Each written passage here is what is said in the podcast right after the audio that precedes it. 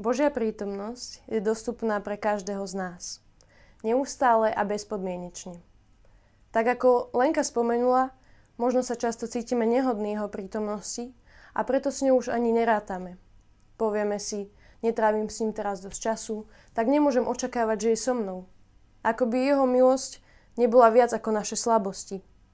A ja osobne si skutočne uvedomujem až v tomto pokročilom čase, že jeho prítomnosť si nemusím zaslúžiť. Nemusím si ju odpracovať svojim duchovným výkonom. Môžem s ním počítať, aj keď mám pocit, že som sa dnes nemodlila dosť. To nám odkazuje aj Pavol v liste Rimanom. Veď všetci zhrešili a chýba im Božia sláva, ale sú ospravedlnení zadarmo jeho milosťou, vykúpením v Kristovi Ježišovi. Do toho nám opäť zapadá príbeh Šaula a Dávida. Hoci Šaul začínal ako dobrý kráľ, pamätáme si ho hlavne pre jeho zlyhania – Šaul neskôr dokonca až znenávidel pomazanie, ktoré môže v tomto prípade reprezentovať prítomnosť Ducha Svetého. A obzvlášť toho, ktorý sa stal pomazaným, Dávida. Ako dobre vieme, veľmi žiarlil a preto sa pokúšal Dávida zabiť.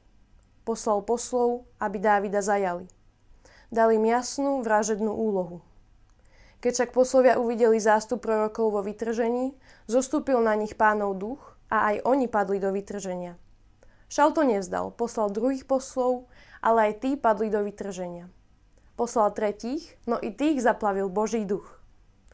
Napokon teda išiel sám Šaul, ale aj na neho zostúpil Boží duch, takže kráčal vo vytržení.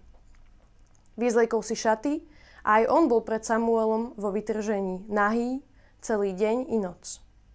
A toto je prekrásny obraz otcovej milosti, vystihujúci realitu nového zákona. Milosť sa najčastejšie definuje ako nezaslúžená priazeň. Ale ešte výstižnejšie by sme mohli povedať, že je to nezaslúžená priazeň, ktorá prináša jeho uschopňujúcu prítomnosť. Hoci bol Šaul v zlej kondícii, so srdcom plným zloby, vstúpil do Božej prítomnosti a prorokoval bez prestania. Znova mal možnosť premeny vďaka pomazaniu. Pekne to je napísané v liste Hebrejom pretože sa zľutujem nad ich neprávosťami a na ich hriechy si už nespomeniem. A možno nám to dáva nádej byť pri Bohu napriek okolnostiam. No chcem zdôrazniť, že niekedy sa okolnosti nevyvíjajú podľa našich predstav. Ale to neznamená, že Boh by nebol dobrý. Dokonca si potrebujeme uvedomiť, že nie všetko, čo sa deje, je automaticky Božia vôľa. Preto hľadajme Božiu vôľu a prinášajme ju podľa modlitby očenáš. Buď vôľa Tvoja, ako v nebi, tak i na zemi. O tom budeme hovoriť na budúce.